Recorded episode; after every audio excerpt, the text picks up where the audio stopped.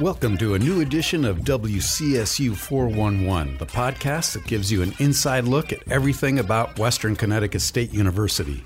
I'm Paul Steinmetz, and today I talk with an assistant biology professor, Dr. Michelle Monette, and two students in her summer research class, Sky Zelensky and Brian Burke. Every summer, Dr. Monette takes a small class to a lab in Maine where the students do original research. Here is Dr. Monette, Sky, and Brian talking about their experiences. So, Dr. Monette, why do you do this summer project, the summer class every year? Yeah, so um, I mean, the idea behind it was to be able to give undergraduates a, a research uh, experience, a hands on research experience. So, uh, in the department during regular classes, they get a lot of research um, training in the labs. Um, some of them get to do one on one research with faculty, but not everybody gets to do that. So, uh, this is a chance where this is a group research class that can really reach out to and, and incorporate or engage more students at one time. Um, so, that was the idea um, to, you know, really take a group of students and uh, give them a hands on, intensive research experience where they're doing everything from uh, starting with designing the experiment to uh, handling the specimens, uh, carrying out the the experiment, um, collecting the data, analyzing the data, really everything from start to finish. Um, and they're they're doing it at a place where uh, the the resources are different. Um, the the focus is different and um, or kind of intensity of the experience is different from being on campus. Sure, they're out in the field on desert Mount Desert Island, right? Yes, in a cabin, basically, right? Well, it's fa- much fancier than Yeah. a cabin. Yeah. It's, It's like nice. high class camping. Yes. Yeah, I mean, there's essential air. You're, you're not getting hot. It's not that hot up there, but I mean, the, it's very nice. You know, it's Mhm. not. It's not like it's not like being out in the woods. So, did you design your research before you went up? Yeah, yeah. We designed. Yeah, we our experimental design. We we did it before we went up. We kind of looked at what we had in total, like what we were gonna do. We found out what genes we wanted to look at, and kind of dove in from there. And Did when we when we got up there, that's when we hit the ground running. Yeah. And did you both do the same research project or different? Well, ahead of time, everyone researched separate genes, and then we all together decided which genes. We narrowed it down to four genes. And then um, once we were up there, we kind of narrowed it down a little bit more and decided which ones would be of most interest to us. Um, but we all did it as a group, and then what we ended up doing is only testing two out of that those four genes because we felt that we could focus most on those.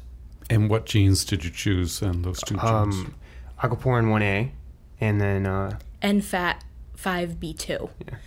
and what do they do? Um, NFAT 5B2 has to do with um, regulating regulating osmotic stress in the fish. Um, we studied um, Atlantic salmon, and when they have to go to salt water, um, they transfer from fresh to salt water, and that process is very hard on the fish. Obviously, stress happens in the fish, and um, this gene helps with that regulation of the stress. Um, it's involved with many different pathways and many different proteins, but we wanted to focus on that specific gene, um, and we our novel um, experiment with this gene was that we were focusing the expression in the kidney, and other experiments in the past had focused on in the gill and other tissues the expression, but like I said, we wanted to focus more on the kidney. And what about yeah, the for other one? aquaporin, it's uh, it's involved in water channels and it helps with osmoregulation. Uh, the water channels allow molecules to come in and out of the cell, and uh, we as well we looked at that in the kidneys too. So it was pretty cool. So it is interesting about how these salmon uh, are born in freshwater streams and then they go to the ocean, which is a completely different environment, really. Yeah, absolutely. It's yeah. still water, but it's completely different. Yeah. So, uh, why do what is the benefit of salmon to salmon to be able to do that? benefit for the salmon to do that? Well, uh, going from they're growing, you know, and as they age, they, they get bigger, and when they hit the salt water, they have a whole new array of, of food that they can eat and Nutrients, yep. that becomes available for them. Why aren't they just born in the ocean then? Well, There's less predators Yeah, in freshwater. exactly. So um, they're born like in the gravel, Mm-hmm. and then um, they're able to mature better. Um, and then once they're at a certain point, which is called a smolt, then that's when they'll start going through the process and then go on to saltwater so that they can grow into this big adult salmon that we know of. So I've studied salmon for uh, many years, but the, the cool thing about this project and the cool thing about going up to Maine is that um, the students are working with smolts, the fish that are migrating out, as Sky said, um, and they're working with these fish that are pretty much at the exact same life stage as the fish in the rivers in Maine that are not too far away from where we're staying. So uh, at the time that we were up there at the uh, beginning of June, these smolts are actually migrating out of those rivers. Um, so the project is really very pertinent and relevant to the state that we're in and the location that we're in Sure. and also these salmon uh, around the rivers that close to where we were are uh, protected by the Endangered Species Act. So they're actually endangered, seven endangered rivers um, for salmon in in Maine, and they're really the lasting naturally spawning salmon populations in the north in Really? the northeastern United States. Wow. So there are some salmon in Connecticut, aren't there? In the Connecticut River or something? Are Yeah. they introduced or? They are, yeah, they're introduced. Uh, I actually salmon fish in December, and I salmon fish in the Naugatuck River, but they do stock the Naugatuck rivers with uh, the salmon. No kidding. Hmm. So, uh, um, how do you go about finding the gene in the, was it the liver of the salmon? The kidney. And then examining it. Well, personally, when I did my own research, I used our library, WestConn. Um, I used our resources and the reference librarians to help me find um, pinpointed ideas of how to find interesting pathways and physiology of salmon. Um, and it's actually anyone can do it, it's very easy. Um, and then as a group, then when each of us had a paper, a research paper, we would go through it, read it, and then see how interesting it was.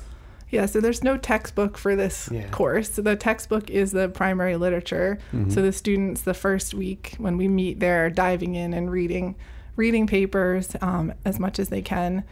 And um, there's some constraints on the project. They can't do, you know, they can't ask any question that they want because uh, we have a set number of fish that we're given that we're working with for our experiment. I have to write, IACUC animal care and use protocols in order to to use these fish. So there's some restrictions there.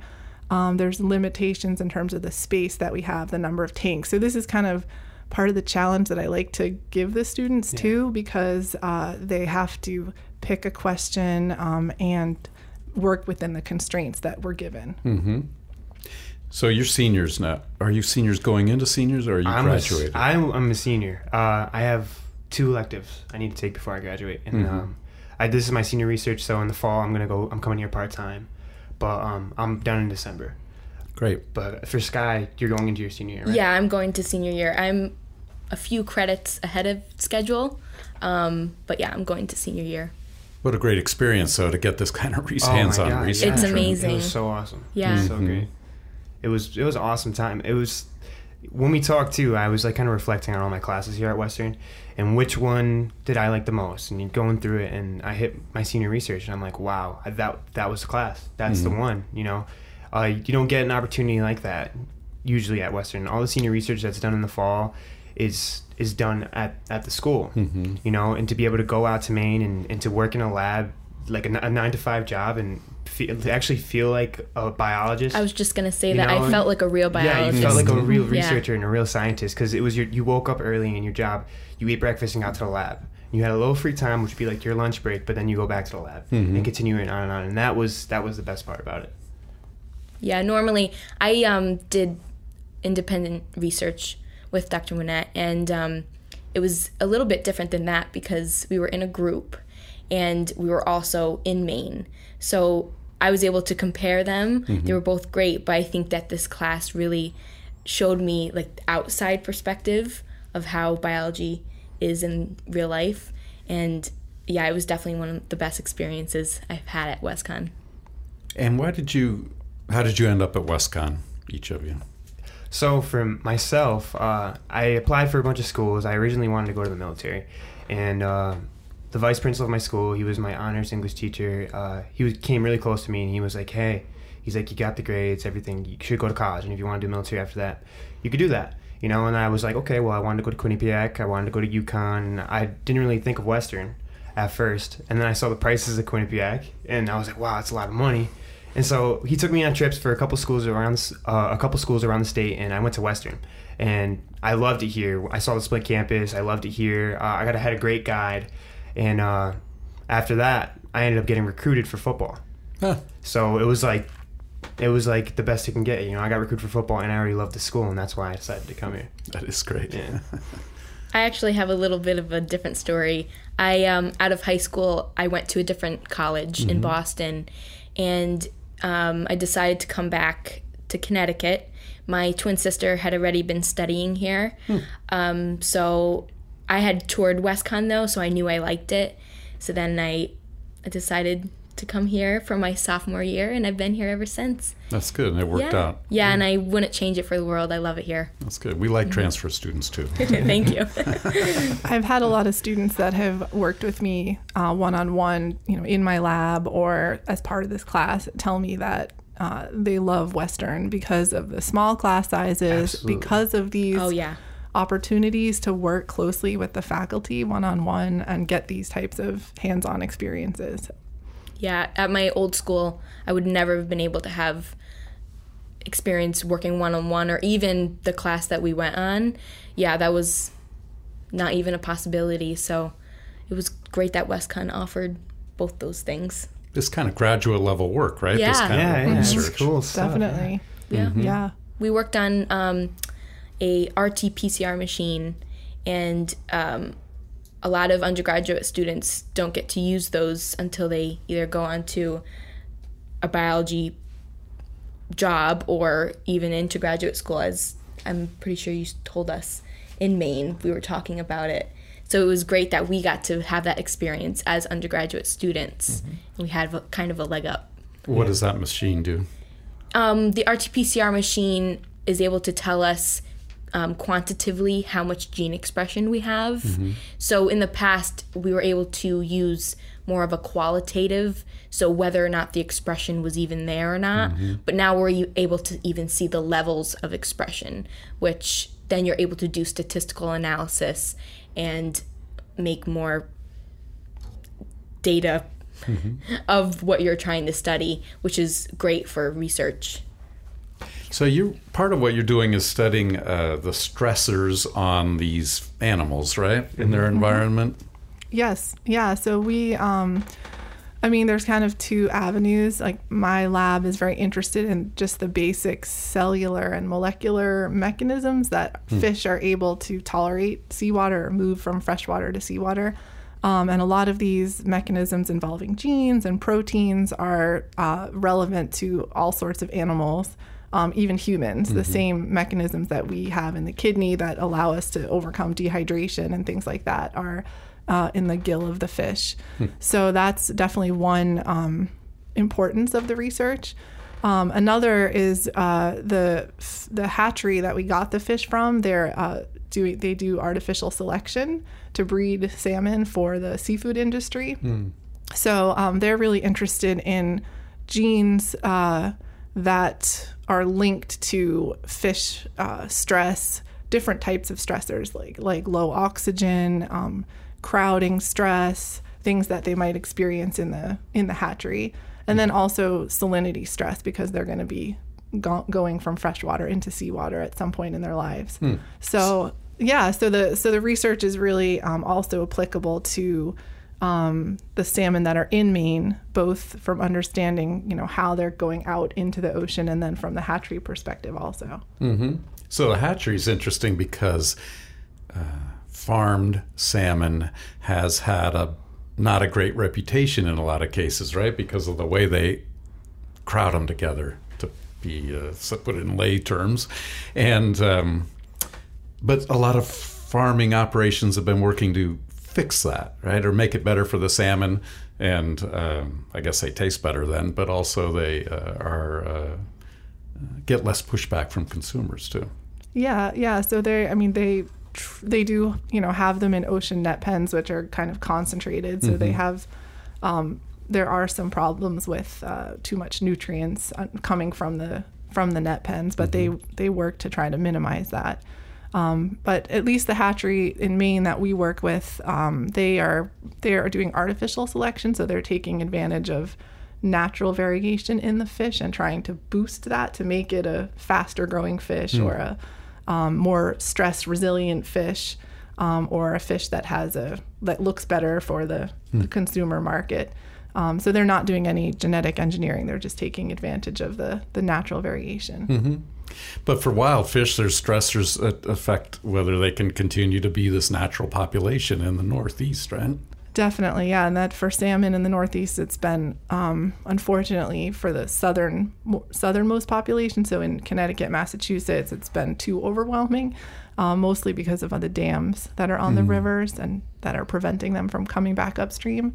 So, uh, so yeah, but there's still some um, populations in Maine, and they're removing dams to try to mitigate that and help the populations along. Are they endangered because of the dams? It's not so much pollution or loss of habitat. Um, I think it's all of those factors. Definitely, they, there was reports indicating you know pollution, Yeah. um, acid rain, even up in Maine, um, dams, overfishing, and then there's also just climate change issues in the ocean itself that are really hard to um, to measure. So yeah, boy, it's very complex though for these fish, right? They're moving from two different into two different environments, and things are happening in both places. Yeah. yeah, and they have these complex systems that try to deal with things. Very interesting.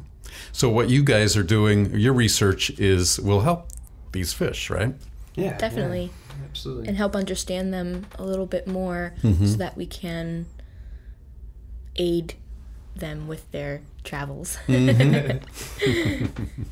Is that what you think you'll be doing? Uh, are you going to thinking about graduate school or uh, going to work or what? I'm thinking absolutely. I'm thinking about graduate school, but I mean, where I'm at in life right now, it's it's. I could, I would definitely, if a job came up and with I can get with my biology degree, and I could work there for a few years and graduate school part time, I would love to do that. Mm-hmm. You know, having this research experience makes me want to do more research. Mm-hmm. You know, it was that fun, it was that rewarding, that like, and we found like you find something. You know, it's like solving a giant puzzle. Hmm. You know, and it's like just the end of it is so rewarding and fun. It's I would love to be a researcher for a few years and then do school part time or anything along those lines. Mm-hmm.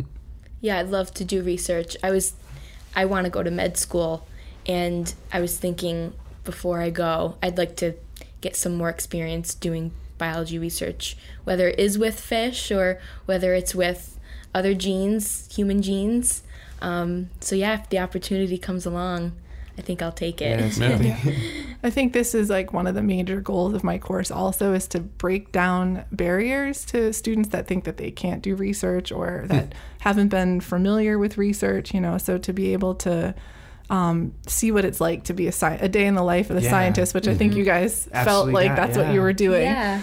Um, and and really see like okay I can do this and this is atta- you know attainable for me and something that I could see myself doing and to build confidence in the skills that that they've gained and also to put everything together that they've learned um, as seniors or rising seniors it's nice because um, they took from genetics they took from ecology they Yeah, took cell from bio, physiology physiology, everything. Yeah. You know? Evolutionary. Evolutionary, Yeah. everything. You know, it's just you start you get into the lab and you start doing your work and you're just like even micropipetting. You know, it's that's not hard at all micropipetting, but compared to some of the students that we had along, some students never micropipetted, and I'm I'm over there just you know really fast. Yep. and then while others are, are struggling with it, but you you as you go through you know your career and uh, your education as a bio major, you pick up these skills and you don't even like you don't even sometimes you don't even realize you, you learn It's how like to do it. second nature. Yeah, ex- absolutely. You know, it was really cool. And you were up there for how many weeks? we were there for eight days. Yeah, Mm-hmm. Yeah. eight days. So you got a lot done in eight days. We Oh, did. yeah, we were It was intense. It was. We started basically. Then did we start Saturday night or Sunday morning? I think it was Sunday morning. Yeah. Yeah. So we got there Sunday. I was Saturday afternoonish night. and we started right at Sunday morning, yeah, and we worked thing. all the way through. But the it wasn't a chore. It was the whole time. I was Yeah, excited you know, to do it what was. we were. It was never a chore. It was never like, oh, I gotta go to the lab today. It was like I I woke up and the first thing was like, okay, let's go, let's get it done. You know, let's get this done. It's it's it was it was cool. It was it was very nice. You know, and we did have some free time when we were up there. We got to visit um, State Park up there, and we went into town into uh, what was Bar that? Harbor. Bar Bar Harbor. Harbor, Yeah, yeah. I went to town a couple times, which was nice. You know, I got to see what Maine is like and the people up there, and it was it was it was very rewarding. Yeah, I, I keep them on a tight schedule, both both for fun and for work. yeah. Well, you have good students, but it's a responsibility for you too. That's a little bit different than the daily classroom too. You're keeping track of uh, several uh, young adults at once, right?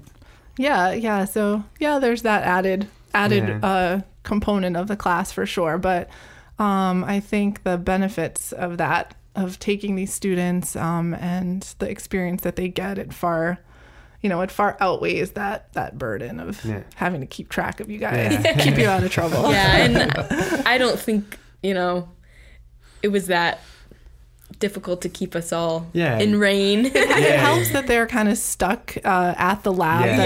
Yeah. without No without a lot of no transportation, transportation, yeah. outside of the lab so there's no really leaving. You know. yeah so Are you right on the water there? Or? Yeah, Yeah. yeah, Oh, yeah. right on the Oh, water. oh, it's beautiful. Yeah, there's a. I think of that picture of Corey and and uh, um, Peter like pipetting and doing these RNA Oh, right, yeah, and extractions, the and, window and right then there. there's the window of the uh, the bay right there, Salisbury Cove Yeah, Bay. So um, and the It- sunset. it definitely doesn't disappoint. Yeah, the the nature set, natural setting of the lab does not disappoint up there. Mm, I bet. So, Dr. Monette, you, uh, I've read a little bit of what you've talked about, your research, and uh, this, this, the things that you've been doing, the students do, uh, do relate sometimes to human uh, treatment of human or ex, uh, examination of human disease, right? Especially in the kidneys and, uh, um, I guess, hypertension sometimes, and Yeah, so yeah, so some of the um, proteins that I've studied uh, in the past in the in the fish gill and also um, in the are the same they're the same proteins that are found in the human kidney. So I've studied them both in the fish gill, uh, in salmon that are going from freshwater to seawater, and in the human kidney. Um, they're doing the same. They they look pretty much the same. They're doing the same thing. So trying to understand more about the the molecular physiology of these proteins in, in any organism and the diversity of these proteins and how they work across organisms is um, helpful.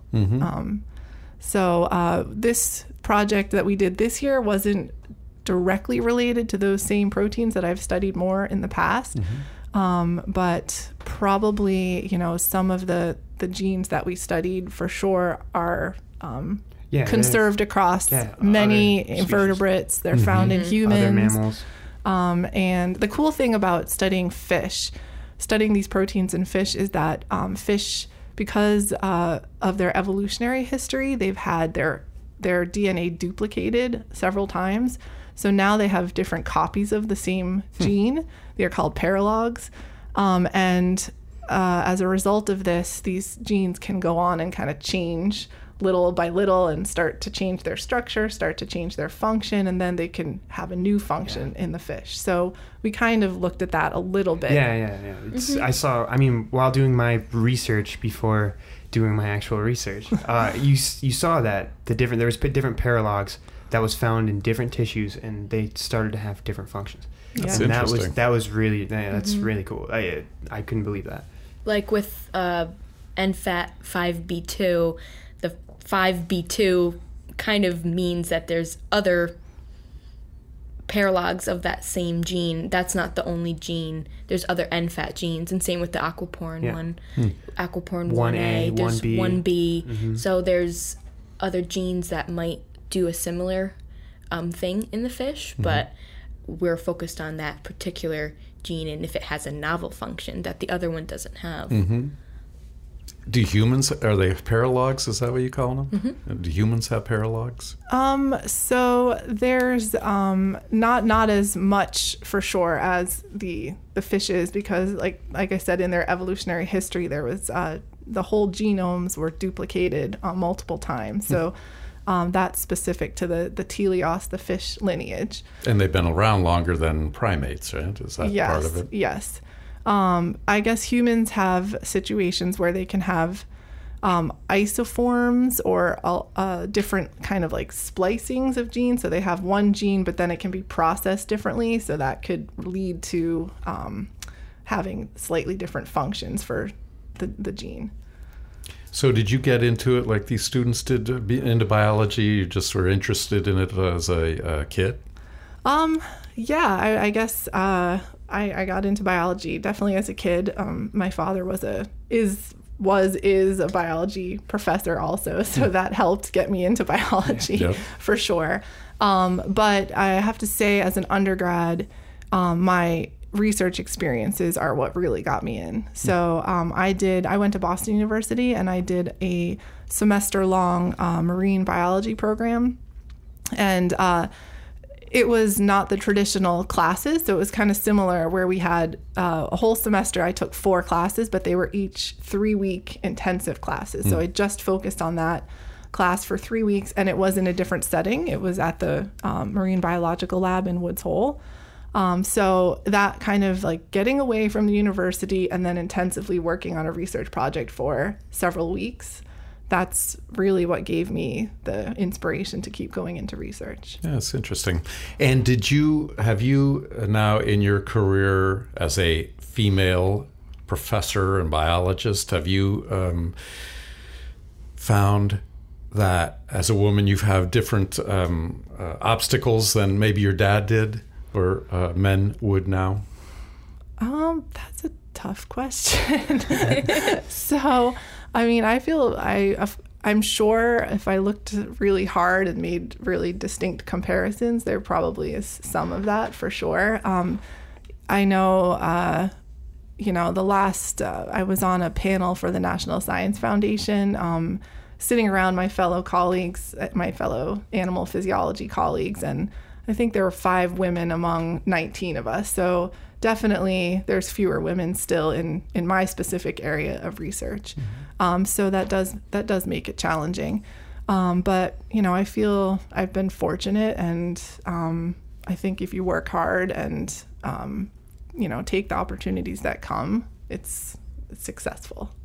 So is Sky and her medical career uh, and education going to be? Um, you think things are getting better too, so that she'll have fewer obstacles or fewer uh, barriers to overcome? I think so. Yeah. Um, I think it's getting better for sure. Um, and, uh, you know, having these opportunities it, as an undergrad definitely gives her a jump start, I think, because there's not a lot, not every student is going to have an experience as an undergrad. Like your experience, the research that you did nine to five for eight days is more of a graduate level, like you said, Paul. Um, so I think, yeah, having that as an undergrad, putting being able to put that on your uh, CV gives a boost. So so that will help. Good. Yay. Having something to talk about outside of just the the norm that you would have had in a class, I think a class on campus as part of the regular semester is it gives you a boost. Yeah.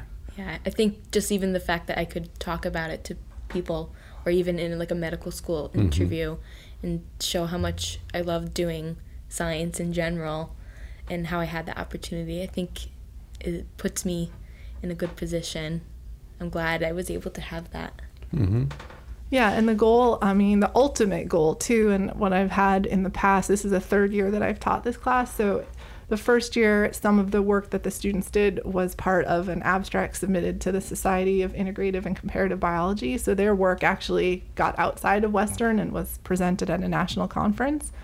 Um, and then uh, last year's work um, was uh, part of the the research. I, I always try to make you know the project is larger than just what the students are doing. So the idea is, you know, we're using these fish, we're taking these tissues. So what what can we do that's, you know, they do part of it, but then there's a larger question and maybe another student back at Western in the fall or the spring semesters can continue the work that they do, um, and it can lead to some publication or um, presentation at a conference. So, so last year's work um, was I've written a grant um, to uh, continue on with some of the work that they did, Great. um, and it's going to be in collaboration with a um, someone else outside of the university.